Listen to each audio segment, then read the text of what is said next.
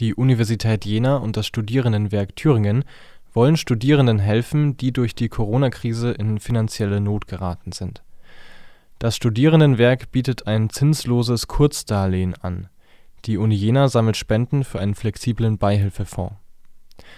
Studierende können den Direktkredit bis 600 Euro beim Studierendenwerk beantragen.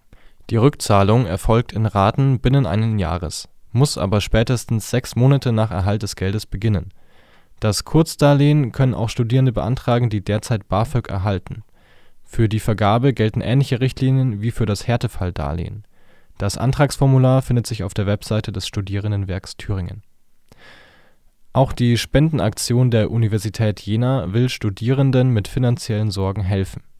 Ins Leben gerufen haben den Hilfsfonds die Gesellschaft der Freunde und Förderer der Universität Jena und die Universitätsleitung Ziel sei es, mindestens 50.000 Euro an Spendengeldern zu sammeln.